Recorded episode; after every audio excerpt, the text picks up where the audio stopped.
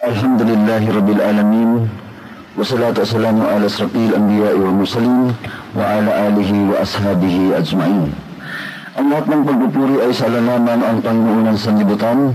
Ang kapayapaan na at pagpapala ng Allah ay napasal sa mga propeta, sa kanyang mga kasamahan, sa kanyang mga pamilya, at sa lahat ng mga taong nasa tuwid na landas hanggang sa huling araw.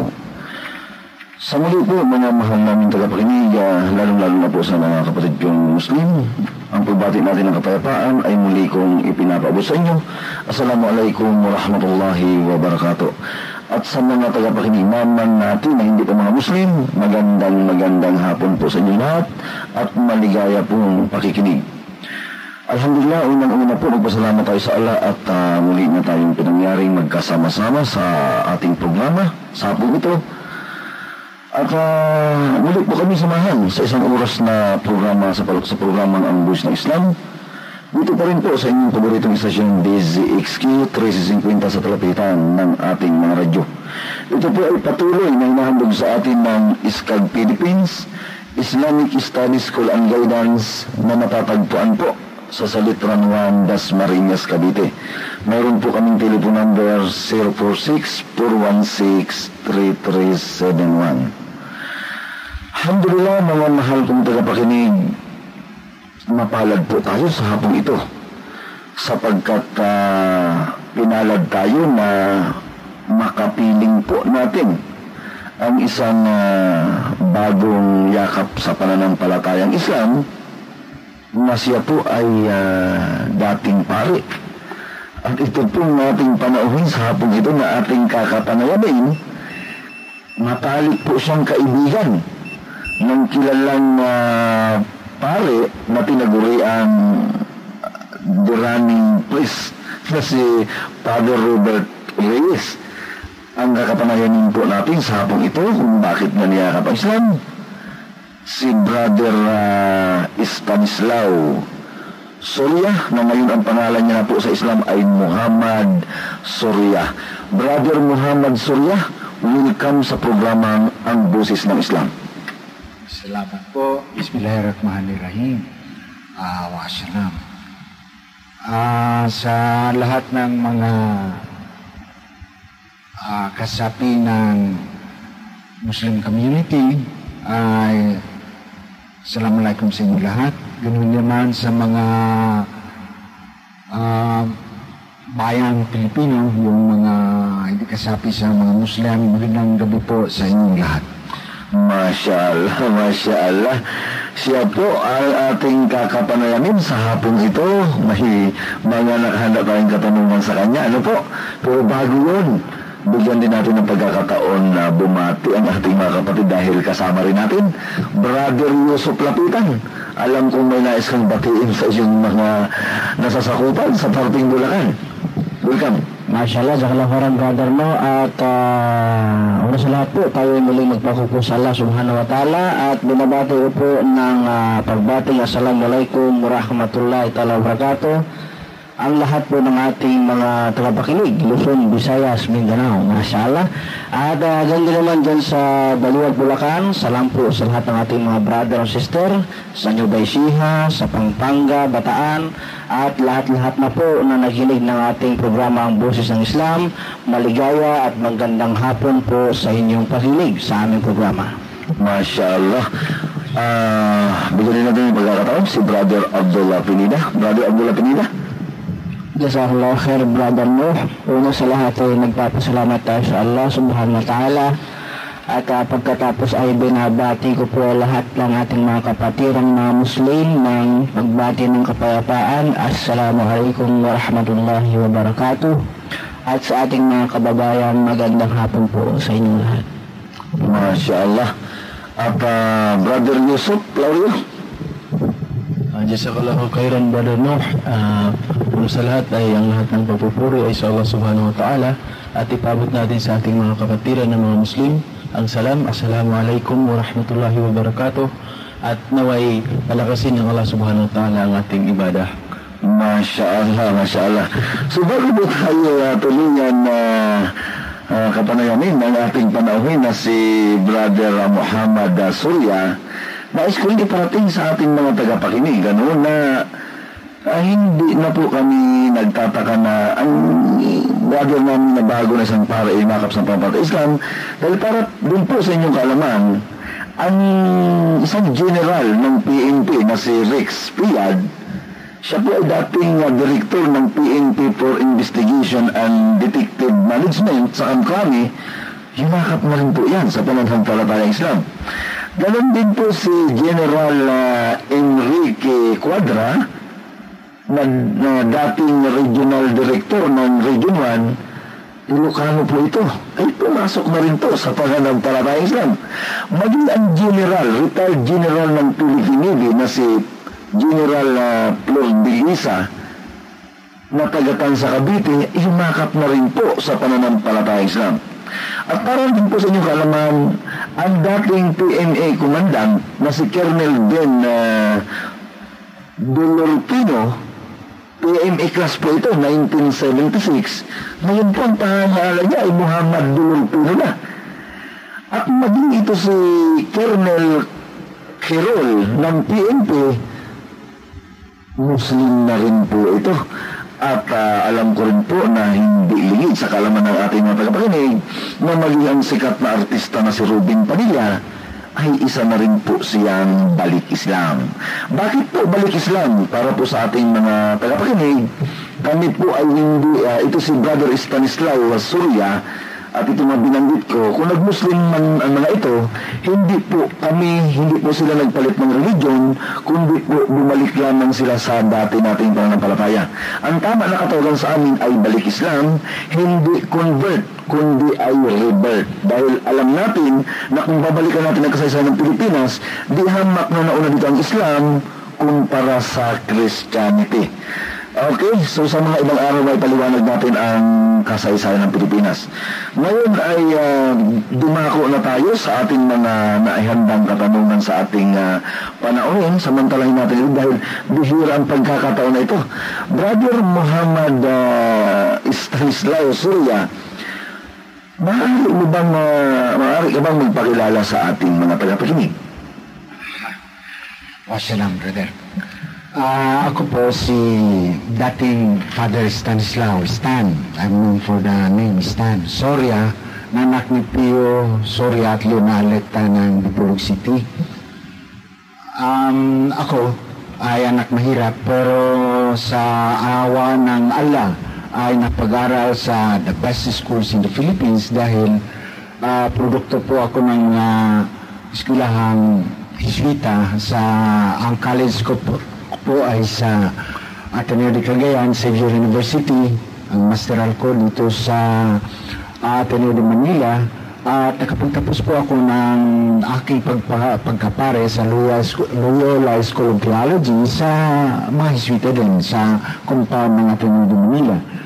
So, sa biglang tingin, medyo mahirap na taga Mindanao na makapasok sa Ateneo, lalo na kung mahirap pero pasalamat ko sa mga Iswita na ganun nangyari na nakakuha ko ng edukasyon sa programa ng mga Iswita.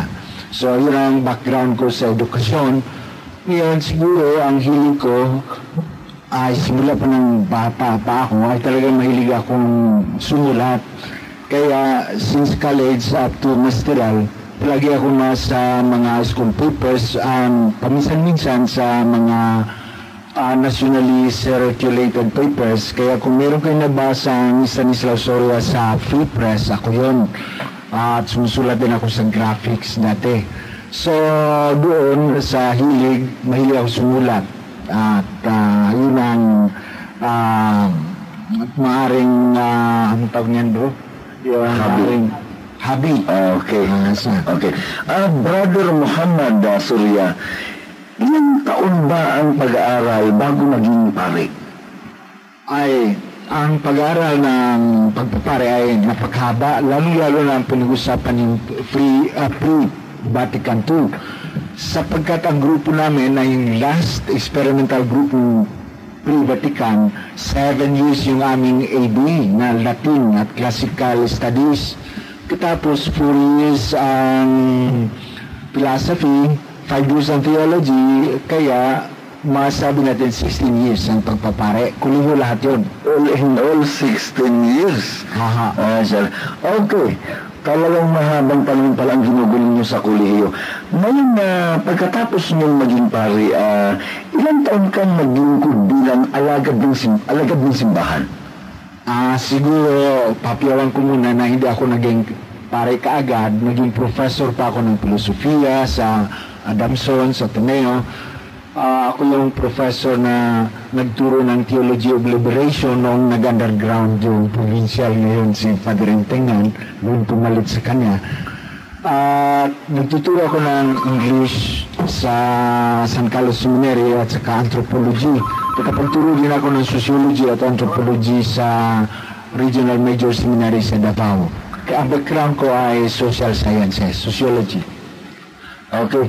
So, nung uh, nakapag uh, balik uli doon sa katanungan, ilang taon ka na naglingkod bilang alagad ng simbahan? Ah, yes, yes. Na, na. So, pagkatapos niyan, na-ordain akong pare, medyo mahaba na, ah, medyo matagal na, 48 years old na ako, dahil sa kalayo-layo ng pinaglalamirdahan. Pero nakapag 14 years din ako bilang kura paroko. 14 years, Masya Allah, talagang mahaba-haba ang iyong uh, pinaglingkod sa bilang il- isang alagad ng simbahan. Brother Muhammad, paano mo, paano nakarating? Paano nakarating sa iyo ang mensahe ng Islam? Ah, ganito, dahil writer nga ang habi ko, galit ako sa Muslim dati. Kaya dahil sa galit ako Muslim, ngayon naging Muslim ako. eh siyempre kung sumulat kayo, magre-research kayo. Kaya kung ga, dahil sa galit ko kay Miswari, and I, I, write a, I wrote a book, Away from the Eagle's Claw, na pinamimigay ko sa congressman. Sabi ko, ayaw kong magkaroon ng ARMM sa Mindanao at lalo nang ayaw kong magkaroon ng Sharia. Galit ako sa Sharia, hindi ko naman naintindihan kung ano yung Sharia. Bakit ako galit sa Muslim? Eh dahil yung namana mong mga biases ng mga parents mo, dahil sabi ng mga parents ko na namumugot ulo daw yung mga Muslim at mga violente, mga ramentado, nananagtad ng tao. Kaya, gano'n lang nasa isip ko. Kaya, eh kung mananagtad lamang pala ng tao, wag na. Agad. Kaya pinag-awayan namin na ayaw kong magkaroon ng Islamic law sa mundo na bakit tatagtarin kong lahat. Pero mga kapatid, bias lamang po. Yung galit ko sa pa, mga Muslim, mga Moros, ganon ang gumawa sa akin na ako ngayon ng Muslim. Ayun, so talagang sa kabila ng iyong galit ha, ah, nagsusulat ka, o pag magsusulat ka, magbabasa ka, so nakabasa ka pala ng mga ah, katuruan sa Islam. Ah, mapag-alaman ko, Brother ah, Muhammad, na bago ka maging ah, Muslim, isa sa nalistinuhan mo sa pagiging pare ay sa Kuwait. Maaari ba kami bigyan dito ng kaunting detalye nung ma-assign ka ron? Ah, ganito yan. Ah, interesado ako mag-abroad, pero tinatanong ko yung mga kaibigan ko. Isa sa mga kaibigan ko, yung obispo ngayon ng Bulacan, si ah, Bishop Ria, Tria Tirona, na very close friend ko. Eh, biglang naging obispo. Sabi niya, ako yung dapat maging kura ko sa um, para sa mga Pilipino sa Kuwait, ikaw ang papalit sa akin. Ikaw gusto kong pumalit sa akin. Kaya, yun ang dahilan kung bakit ako napuntang Kuwait. So, pagdating ko sa Kuwait, siyempre, naroon pa rin bias ko sa Muslim. At lalo na sa Arabo, dahil yung Arabo, daw, uh, ganun pa rin. Kaya, mga biases yung nakikita natin. So, dala-dala ko yung bias doon. Pero, meron mga pagkakataong nakita ko na yung bias ko, hindi naman pala lahat totoo. At doon namulat yung mata ko na mayroong malaking pagkakamali itong mga native Christian sa Mindanao laban sa mga Muslim. Ayun, na so mga ilang taon kang naging pari doon sa Kuwait? Ah, isang taon lamang po dahil bumagsak po akong ang katawan ko na may sakit akong diabetes, lalong grumabe at kamuntik akong mamatay doon kaya bumalik ako sa atin. Okay. So bago kita na anyayahan dito sa aking radio program, nitong mga nakaraang linggo ay ah, marami ang naka, hindi ko ito napanood, pero marami ang nagsabi sa akin na napanood ka daw nila sa television na in-interview ka ni Cara David. Yes. At ah, na isa na itanong yata doon na kung ah, paano ka, paano nakarating sa Islam na pinag-aralan mo daw ang wikang Arabic. Ah, totoo yun. Dahil ang interest ko talaga ay matuto ng Arabic dahil ah, naroon na ngayon sa likod ko na mga Muslim, hindi lamang violent, hindi lamang mga amo, kundi kulang talaga ng kaalaman. Oh? Sa premise ko, kulang lalo-lalo na sa filosofiya, hindi nagbabasa, puro kulang yung binabasa, kaya yan, kailangan turuan. Kaya nagbabasa, nag-aaral ako ng Arabic with the intention na pag natuto na ako, i-translate ko yung mga sinulat nila Soren, ah, nila Kierkegaard, nila nila itong psychologist na ah, si ah, Kung Carl G. Jung, at yung mga existentialist. Dahil ang pakay ko, baka naman ma-humanize, magiging mas makatao kung makabasa sila ng mga existentialist philosophy. Yan ang punto ko. Aba nung nag-enroll ako sa UP at lalo nag-aaral na nakabagbasa na kaunti at naka, at, na, nakapagbasa konti ng Arabic at naka-attend na mga sessions, lalo-lalo na ng filosofiya, doon ko nakita na baligtad baligtad. Maraming mga Muslim na mas magaling na writer at philosopher kaysa mga Western na siya pa nga nauna. At ang totoo noon, baligtad ang mga Western ang hindi nagbabasa ng Islamic literature. Walang kaalam-alam. Presumptuous sobra ang mga Western. Akala nila tanga yung mga Arabic, baligtad yung Western at maraming tanga. Okay. Okay. Ah, brother, eh, nag-aral kayo ng Arabic. Saan ba kayo ngayon sa Arabic? Ah, nakakabasa na kayo? Nakakasulat na ba kayo? Ang problema ko, hindi pa talaga ako nakakabasa ng puro Arabic.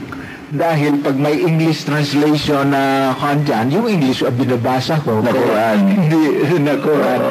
Pero nakakaintindi ako spoken Arabic. Pero hindi ako makapagsalita na salita ng straight. Pero nakuha ko ano yung pinagsasabi nila. Why? I have stayed in Kuwait. Plus the fact yung sa TV na talagang kinondisyon ko na everyday nanonood ako ng channel 80, 83 at channel 73.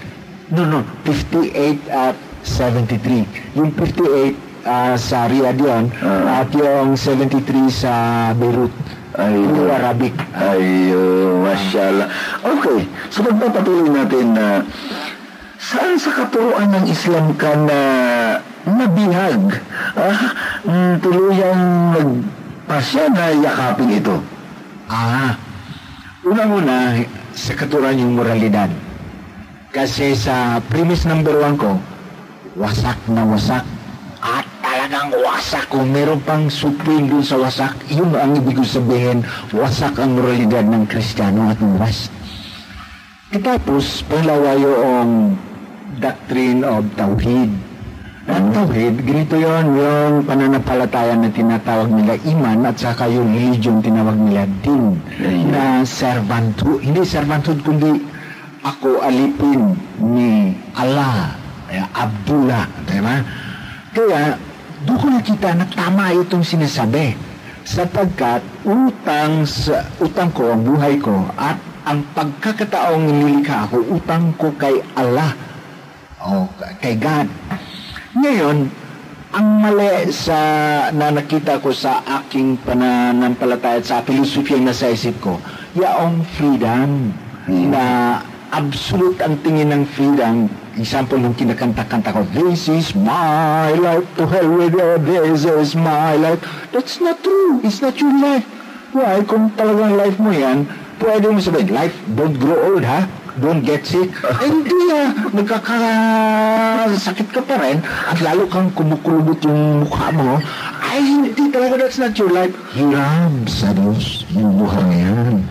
Mashallah. Mashallah. So, maliwalag po mga mahal nating tagapakinig na isa pala sa nakaka-attract sa kanya, ano yung katuruan sa Islam, yung tauhid, yung binanggit niya ni Brother Muhammad. Ang ibig po sabihin ng mga mahal namin tagapakinig, yung pagkilala sa nag-iisang tagapaglikha. Yun, yun ang tauhid. Pagkilala sa nag-iisang tagapaglikha. Yun ang kanya na, Brother Muhammad, uh, isa po kayong pare, ano ba ang, wala ba ito doon sa inyong pinag-aralan? Bakit parang na-surprise kayo na sa Islam na gusto ng tawid? Ano ba yung sa iyong dating pananampalataya yan? Ah, ganda. Ganito yan. Eh, dasalin ko yung linggo-linggo din na dasal. Credo, in onum Dei, ganun. I believe in God, etc. Pagkatapos, the sin and the unseen, the visible, invisible, visibilium et invisibilium. Ibig sabihin nun, naniniwala ko sa Diyos na may likha ng lahat ng bagay ng nakikita at hindi nakikita. Pero babagsak doon, it in onum dominum Yesum Christum, onigenitum, ah, ibig sabihin na bigatin at made. Eh bakit dalawa bigatin? Nagagaling pa rin sa ama. Eh made, ang made siguro mayroong uh, mayroong raw materials pero dugtong-dugtong made na yon. Pero whether bigatin or made, eh, not made, eh nagagaling pa rin sa ama. Eh di, hindi sila magkakaisa. Ibig sabihin, paano naging san ito kung katuna, kat, katulad ng ama? In other words, in terms of time and space, ulahi. Ulahi, anong ulahi sa Tagalog? Huli. Huli. ulahi, huli yung sun. Kaya hindi mo pa sabing tatlo pareho sila. Hindi ah. tatlo talaga yun, tatlo. Hindi ah.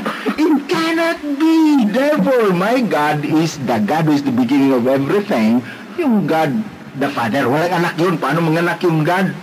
Na naging tao, imposible. Pag ginawa mong tao, hindi na God yun. Oh, di ba?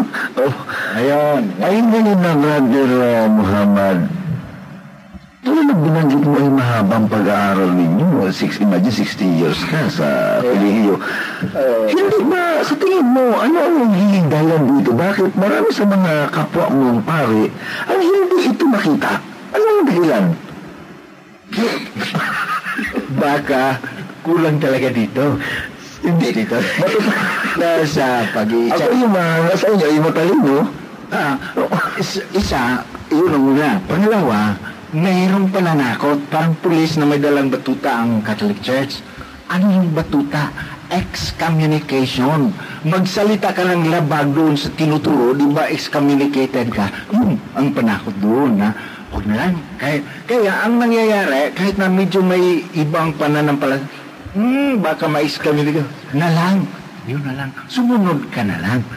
Kahit may question sa'yo, Eh, siyempre, biro yung tanggalin ka pagkapare. Na lang. sa atin na hindi natin itinataya ang makamundong kaligayahan, kayamanan, kung ang kapalit naman yan ay hellfire sa kabilang buhay.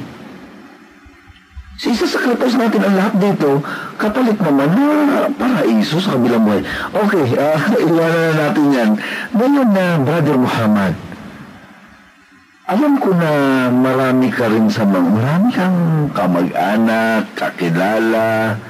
Nung pumasok mo ang Islam at nakarating na ito sa iyong mga kilala, kaibigan, kamag-anak, ano po ang naging reaction nila sa iyo? Dalawa reaction. Yung mga kaibigan, kung tunay na kaibigan, natutuwa sila sa akin because I finally choose what I really want. Sa tunay na kaibigan. Tunay, oh. Pero yung mga kamag-anak ko talagang galit sa akin. Hanggang ngayon, galit sa akin. At meron akong mga kaibigan na iniis na ba ako dinidid ma dahil nakakaya ako. Biruin mo, meron isang madre na, why, why Muslim? At least man lamang kung ang papalit ako ng, ng religion, dapat Kristiyano rin. Meaning, baka Pentecostal, baka basta hindi Muslim. Oo. Last choice yung Muslims kanya. Hindi ka choice eh. Why? Uh, so ganun ang naging kuan, dalawa pala. Sa mga matalig na kaibigan, ay nirespeto ang iyong uh, pasya. Apo. Pero dito pala sa mga sa mga kamag-anak mo, ah, mabalik ako roon. Doon sa mga mat, talik mong kaibigan ng mga kapwa mo pare. Nung, kasi September uh, 2, 2002 ka pa nag-Muslim, alam ko na bisita mo na ang mga kilala mong mga pare. Ano ang naging dating nito sa kanila? Again, dalawa. Yung tunay kong kaibigan, tungto ako, at tungto sila. Eh, in fact, kinukongratulate ako. Pero yung iba, iniisnab talaga ako. Hindi ako kinakausap. Parang walang nakita. Ganun. Ganun. Okay. Uh, Nabanggit ko kanina na matali kayo magkaibigan ng tinagurian na running priest na si Father uh, Robert Reyes. Ah, ano naman ang ah, naging dating sa kanya nung malaman nag-Muslim ka? tuwa. Nagtutuwa siya dahil he was really hoping for my own personal growth. Ganon. Kaya, nirerespeto niya ako. Noong katatapos ko ng shahada, pumunta ako sa kumbento. Abay, tinawag ng sekretary niya, Jojo, let's embrace our Muslim brother. Ganon. Ah, nagtutuwa. Oh. Yung iba, de. Ah, Ay, ah, yung kuan, as a matter of fact, wala na akong income dahil hindi na ako nagbumisa. Si Father Robert at saka yung isang pare na kapangalan ko na police, yun ang nagbibigay ng alawan sa akin. ayun, oo. Sa tingin mo, Brother Muhammad, si, ba, ah, si Father Robert Reyes ay malapit sa atin. Malapit, malapit sa atin. Inshallah, hiling natin sa Allah na balang araw ay maging kapatid din natin siya sa pananampalataya Islam. Okay, Inshallah. bago tayo mag, ah, ah, magpakilala ng ating himpilan na Brother ah, Muhammad, sa tingin mo, kasi dati matagal, 14 years kang naging ah, pare, paano kaya, nakahanda ka na ba dito na isipin mo, makikita ka ng mga dati mong bininyagan, dati mong ah, binasbasan ang bahay nila, dati mong kinasal, nung pare ka. Ngayon, mapakik mapanood ka sa telebisyon na Muslim ka na, may feedback na ba dyan? Mayroon. Meron akong kapitbahay na ako nag-bless ng bahay nila at yung mga ikinasal ko, ikinahayaan nila ako. Yung, yung, mayroon silang parang joker, hindi joker, ano ba yung word na ginamit nila na, yung pare, parang tanga, o, Ayun, oh, lala. ah, pare na yun, oh. eh, nagtutuwad-tuwad pa raw. Yung nakita nila na gan, yun ang reaksyon na ikinahiya ako. Ah, Hmm. pero yung mga matalik kong kaibigan, kailanman tanggap pa rin nila ako. Masya Allah. Kasi na, nabalitaan ko yata dun sa pinalabas sa television, pinakita yata na nagdarasal kayo. Opo. Oo. ngayon na, Brother Muhammad, bilang isa kang pare dati, pag may misa, nandun ka sa unahan. Ikaw ang tagapagsalita doon. Ngayon sa Islam, ikaw ay nandun sa likuran. Opo. Ano ang, ano ang mo dito? Ano ang masasabi mo rito? Ako'y natutuwa dahil ako'y naniniwala sa social justice. Yung mga hierarchy, talagang inis na inis ako dyan. Ha? Kasi yung mga pare dati, pataba ba na, ma- lalo na sa Kuwait, dahil yung Kuwait parang middle, middle ages na parang panahon na ah, King Richard the Lionhearted. Nauupo lang na yung pare, iba pang kukuha, mag, yung bitad ng ah, silya. Kukuha mo po. Bakit hindi ka ba matutuwa umupo na ikaw lang? Eh, isang beses, nahahuli ako ng mga pare na sumakay ako ng bus. Sabi ng paring Lebanese, I have been eight years here.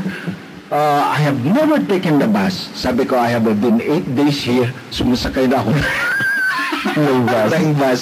At naikot ko ng buong Kuwait.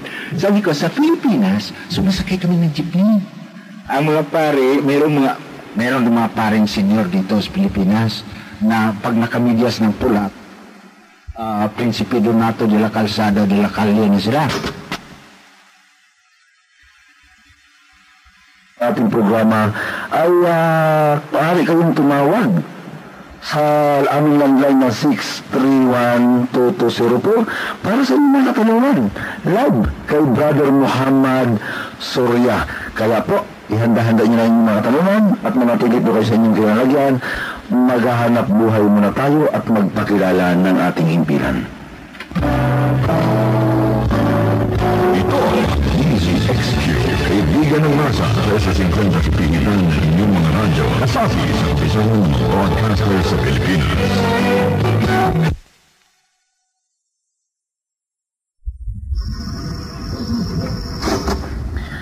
Alhamdulillah Rabbil Alamin Srafil anbiya wal mursalin wa ala alihi wa ashabihi ajma'in. Alhamdulillah po uh, sa muli po mga mahal namin tagapakinig kayo pa rin po ay nasa programang Ang Bush ng Islam. Dito pa rin sa at inyong paboritong stasyon DZXQ 350 sa talapitan ng ating mga radyo Alhamdulillah at uh, napakinggan niyo po ano ang mga kasagutan ng ating uh, panahon dun sa ating mga ibinatong katanungan sa kanya. Kaya po, inuulit ko sa ating mga tagapakinig, Musliman o hindi, maaari po kayong tumawag sa aming landline para diretso nyo maipaabot ang mga katanungan kay Brother Muhammad Surya. Idaya lang po ang landline namin, 631-2204. At sa mga nagnanais naman magpadala ng mga katanungan sa pamagitan ng text messages, maaari po kayo magpadala sa 0917-344-0449. Brother Yusuf, pakibanggit na lang iyong cellphone number para dyan din sila magpadala. Uh, so number ano po, 0916 501-4652. Inulit ko po, 0916-501-4652. At uh, banggitin natin, bago mo yung uh, cell number ni Brother Muhammad Surya. No? Uh, so, banggitin ko na, Brother Muhammad. Ha? Nandito rin sa cell ko yung number mo. So, ang Brother Muhammad Surya po, ito po ang kanyang number, 0919 613 6070. Inulit ko po, 0919-613-6070. Okay, baba mo. Okay, Masya Allah. Talagang uh, kumpleto, ano?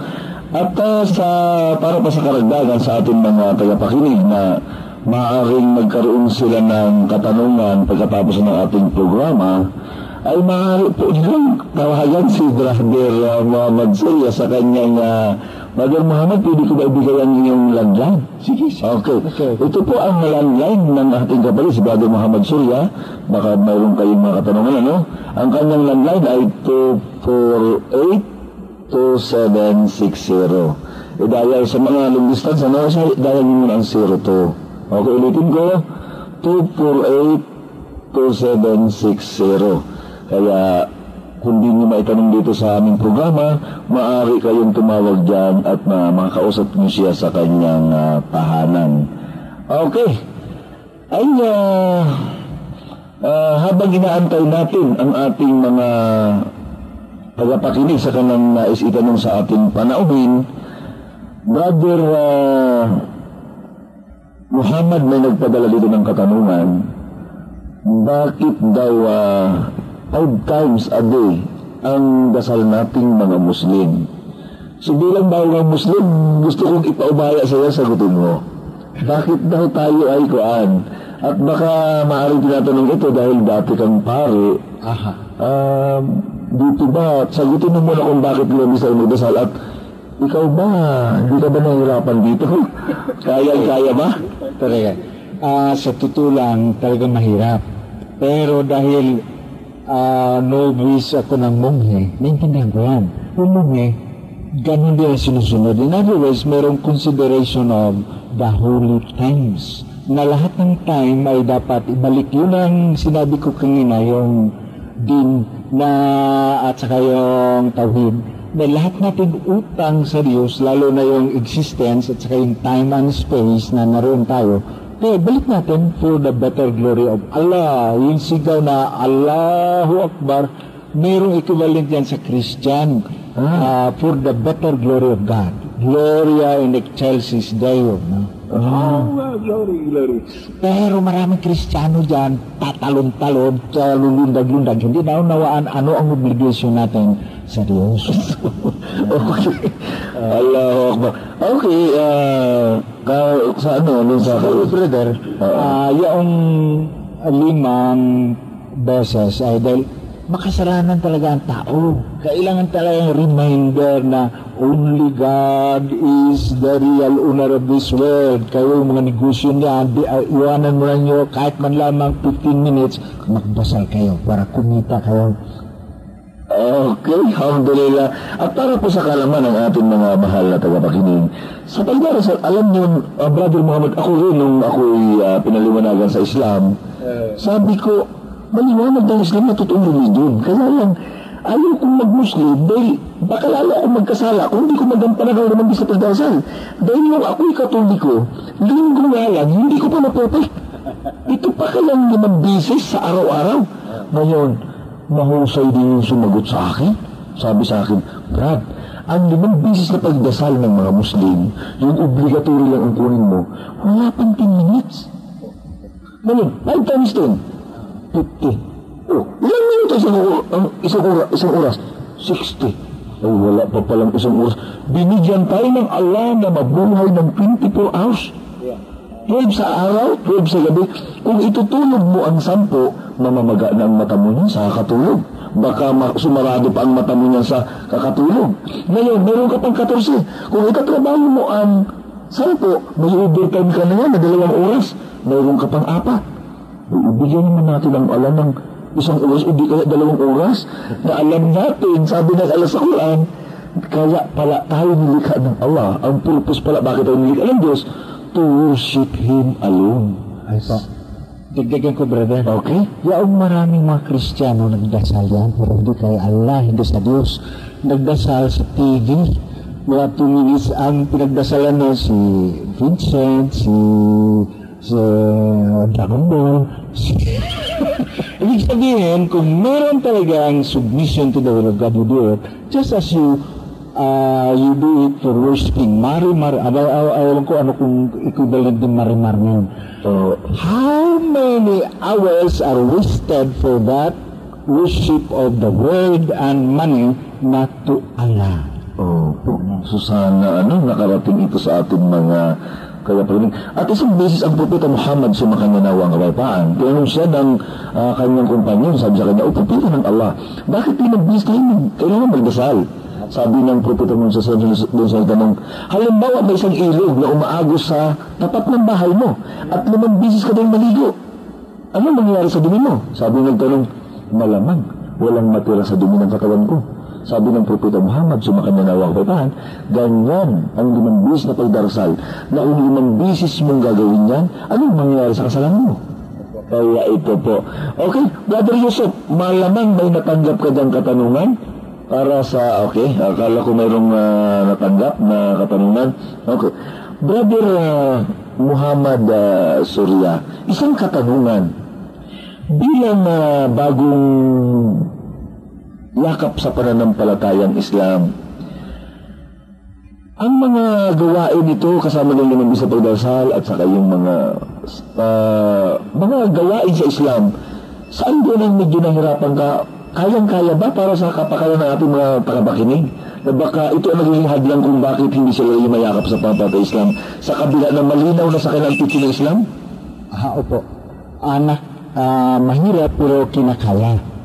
Sapagkat yun na nga, yung unang condition, submission to the will of God. Hindi perfect, pero ginagampanan. So, siguro, ang isa sa mga dasal ko, Lord, make me a real Muslim. Ganun ang niyat yung intention ko. Yun lang at kan dahil uh, sa kahaba na ating paglalakbay sa mundong ito, babalik at babalik tayo dito na mayroon ding reckoning, yung day of reckoning. So, nag invest lang ako na kailangan talagang gagawin, mahirap man, sapagkat yung mga mga napupukus natin, atensyon natin ngayon, hindi naman kailangan yun. Ang kailangan talaga ay bambalik, bumalik, at medyo nahihirapan pa dahil dati, di, sinabi mo naman, sa Kristiyano, bira naman tayo nag maliban na ako dahil pare at nagmimisa ako dalawang beses every day. Pero otherwise, wala. Hindi ka tapos ganun. So, in the beginning nahihirapan. Pero with all very good Muslims who are really trying to practice their faith, abay, lalong uh, gumagana at nasisiyahan at naghangad na talagang maging tunay na Muslim. Okay. Uh, Brother uh, Muhammad, may katanungan na ito dahil sa dito sa pamagitan ng text messages. Ano? Katanungan para kay Brother Muhammad Surya. Bakit hindi itinuro sa katoliko ang pag-iwas sa pagkain ng karne ng baboy?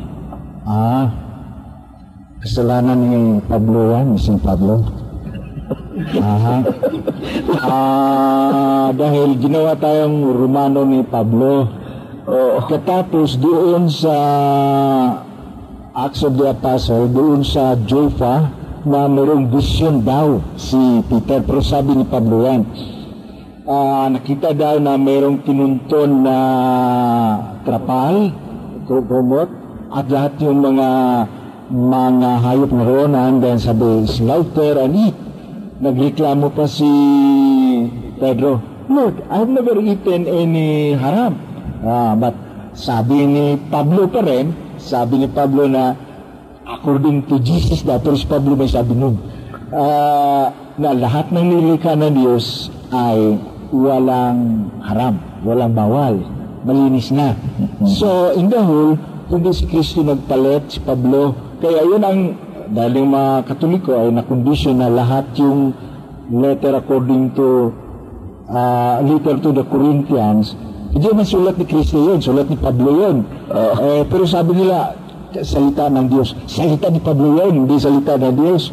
Uh, yun. So, ang nangyayari, ganon, yung bang, ah, Kaya hindi na ituro ng pare. hindi na ituro ng husto. Dahil si Pablo may vested interest. Gusto niyang gawing uh, quote-unquote Romano yung mga mga Kristiyano. Ganun nangyari. So, accepted si Kristiyano yung mga baboy at kung ano, no? Di na lang, babalik tayo dun sa na lang. Okay, mashallah. So sana napapakinggan tayo ng ating mga regular na tagapakinig. Ano? Isang uh, nais namin napakinggan sa inyong diretso dahil alhamdulillah 14 years kang naging pare. May may nagtatanong na yung uh, silibas eh. Kasi may nagsabi na dati daw hindi naman bawal ang pare na mag-asawa. Ano ang reason bakit ang pare ay hindi pwede mag-asawa? Na ang katanungan ng tao dyan, si Adan binigyan ng alam ng iba, si Eva may partner na Adan, ang pare ay bakit daw hindi pwede mag-asawa? At totoo ba na bago lang yung nakaturuan? Ay, ganito yan bro. Number one, talagang dati kumbinsido ako sa silibasi dahil sabi nila, si Kristo naman hindi na hindi nag-asawa. Okay. Tapos, if you want to follow, he who loves brothers, sisters, greater than I, is not worthy of me. Ganun. Naman mm Kaya, the most perfect way of following Christ, kuno, ay sundin. Hindi nag-asawa si Kristo, kaya hindi ka rin mag-asawa. Eh ngayon nakikita ko na mali yun. Dahil maraming ginawa ni Kristo, hindi rin ginawa ng Kristiyano. Halimbawa si Kristo nag-fasting. Hindi naman nagpa-fasting mga Kristiyano. Ang Muslim, Ang Muslim nagpa-fasting. uh, Ah, pagkatapos, ang ah, si Kristo, ang daming ginawa si Kristo, hindi na, ginawa ng Kristiyano. Kaya, sa palagay ko, vested interest ng Catholicism na hindi pinag-asawa yung mga pare at madre dahil based on history, mayroon din talaga nangyari na yung mga pare at mga obispo na may asawa naging nepotistic. Yang ang apo nila, ang pamangkin nila, ang anak nila, yun din maging pare. Wala namang si may seminaryo dati. Sino malapit sa obispo, yung maging pare. Kaya parang ngayon, parang politika, yung malapit sa luwag, yun ang... ay, Anong luwag sa Tagalog? yung malapit, malapit, malapit sa pare, yun. uh, uh, yung palakasan system. Malapit sa pare, malapit sa obispo, yun naging pare. Okay. Okay. So, wala na muna natin yan. Ah, Brother Muhammad, may katanungan dito sa pinadala sa pamagitan ng text. Uh, text. Father Surya, malaking kabawasan kayo sa sangkakristyanuhan. Ano talaga ang nagtulak sa iyo para kayo sumapi sa kanila? Ibig sabihin, Kristiyan nagtanong. Opo. Malaki naman ang kita niyo bilang pare. Hindi ko yan.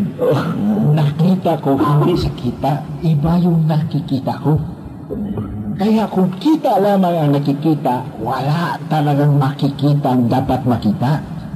Ibig sabihin yung dapat makita, yung mas mahalaga pa kaysa kita. We mean, I mean, we should see beyond. We should see beyond beyond income. Mayroong mahalaga kaysa income yung iyong pinatayong dormitoryo dyan, yung pinayong mga bahay dyan, masusunod dyan, katulad ng nasunog sa Erwin Garcia. Kaya ubos na yan. Pagkatapos, matagal kang mamatay, ang mga anak mo na, Musa, matagal ito, matagal, mamatay. Kaya yung lahat ng pinagya na kita, hindi yung dapat makikita. Ang dapat mong makikita, yung hindi uh, birurang nakikita, yung kaligtasan mo. Ayun. Ayun. Eh, pilgrim lamang, da- yun ang nakikita ko sa tawid. Sinabi ko na kanina na utang ko sa Diyos ang hindi ko utang sa ito na sabihin ko. Paminsan kasi may mga utang na loob, utang na loob sa tao. Ay, yung mga pinagkautang na loob mo pati na simbahan, may malaking utang na loob kay Allah. Allah. Kaya yun ang dapat makita at yun ang nakita ko. Masya Allah, talagang ah, malinaw po ang kasagutan ng ating kapatid. Ngayon ito po, o, talagang inuulan tayo ng uh, mga talong. Salam brother, mabrok. Ibig sabihin, ah, brother ito. Muhammad, insya, mabrok, ma, Brother Muhammad. Insya-Allah, gabayan ka lagi ng Allah subhanahu wa ta'ala. Bakit hindi pinagbawal ang pagsamba sa mga rebulto? Ayon din sa Biblia, ah, Biblia Katoliko ang nagpadala po. Ang tanong nyo rito, bakit hindi pinagbawal ninyo na ipagbawal ang samba sa rebulto na nandun pala yan sa Biblia? Ang nagpadala ng katanungan 0916-5809344. Opo. Ah, ganito yan. Mayroong katuruan ng simbahang katoliko dyan na hindi naman daw idolo yan. Kasi ang tinutukoy nilang idolo yung mga palik symbol ng Syria, kaya si Mammon, at yung God ng Lebanese, yun ang idolo daw. Sapagkat symbol lang naman daw yan. So, ang argumento kasi ng iglesia niyan ay iglesia meaning the Catholic Church. Ah, ang ibig sabihin niyan, wala naman daw communication without signs and symbols. Kaya yung rebulto na yan, from the point of view of the church, kung palusot na palusot man lamang yan, ay na hindi raw yan rebulto, kundi signs and symbols of the real God behind that wood or rock na ginawa na rebulto. Pero sa tingin mo, tama ba yung reason na yun? Sa tunay na nangyayari? kung mapagmahal sa Diyos yung nagsabi at medyo may kaalaman sa ah, linguistics, baka tama siya. Pero sa ordinaryong katoliko, hindi. Yung talagang Santo Niño na kahoy, yun ang Diyos. At yung Nazareno na pinapahira ng van, yun yun yun. Kaya paano mo sabi simbolo lamang yon? Pinahalikan nga, pinapahira na ang han dahil kawawa naman ang Santo Niño. Dinigamitan pa nga eh. Oo. So, paano yung nagiging simbolo? Ay, Kinakausap pa nga eh. Santo Niño, pag hindi niyo ako panalunin ng ganito, ganito, hin Meron ko narinig na binabaligtad daw yung harap ng Santo Niño, yung likod ang paan, dahil pinaparusahan yung Santo Niño. Na if you treat that like Santo Niño, talaga bang hindi idolatry yun? So maliwanag po ano na talagang ah, hindi pala kuan yun, okay? Dahil sa umati kabuk ang nagpapadang ito. Salam brother Muhammad, hindi ba kayo nanginayang sa mga pribilehiyong inyong iniwanan sa pagiging pare noon? Ano ang malakas na dahilan kung bakit ninyo nakuhang iwanan yun? At ano ang naging kuminto ng simbahang katoliko sa iyong desisyong pasukin ang Islam? Ang nagpadala? Si Pineda. Ma, ah, Isa-isa natin ano? Yung muna yung ah, hindi ba kayo naghihinayang sa mga pribilehiyong iyong iniwanan sa pagiging pari noon? ah, kapatid, kaya nga matagal akong naging pare, 48 na ako na-ordain, dahil dalawang beses ako lumayas seminaryo. Bakit ako lumayas? Nung unang lumayas ako dahil sa mga Marxist na pare at seminarista. Hindi ko matanggap-tanggap na isang pare komunista. How can that be? That's contradiction of terms. Eh, hindi naniniwala sa Diyos yung komunista, eh kung naniniwala man, palusot lamang yun. Dahil hindi talaga naniniwala ang tunay na komunista, hindi naniniwala sa Diyos.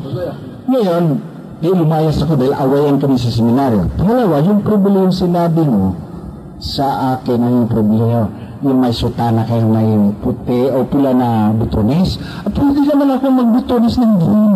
Bakit kailangan naman yung makasutana ka nga na may mga ribeting red? Hindi ko red. Gawin ko siguro yellow kaya green. Eh, no, no, no, no, that's brilliant. In other words, para sa akin, hindi importante yun.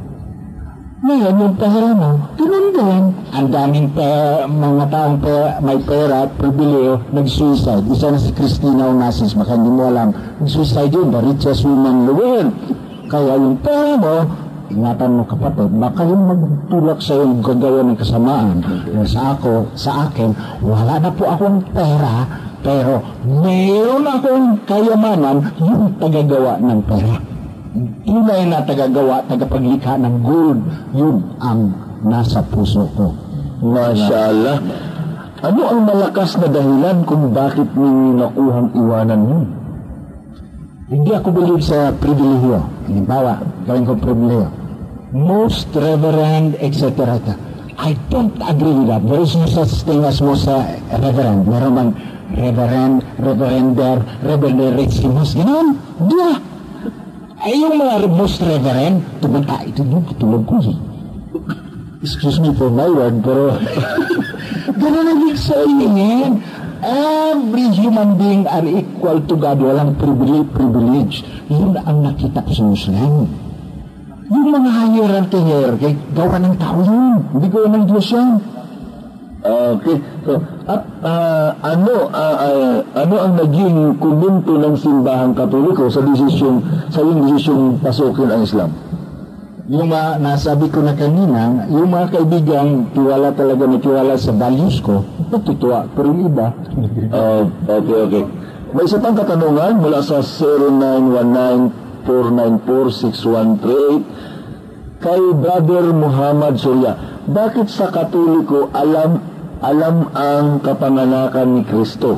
Bakit ang kamatayan hindi ah bakit sa Katoliko alam ang kapanganakan ni Kristo? Bakit ang kamatayan hindi alam ang eksaktong pitsa? Minsan Marso, minsan Abril. kapatid, baka nagkakamali po kayo.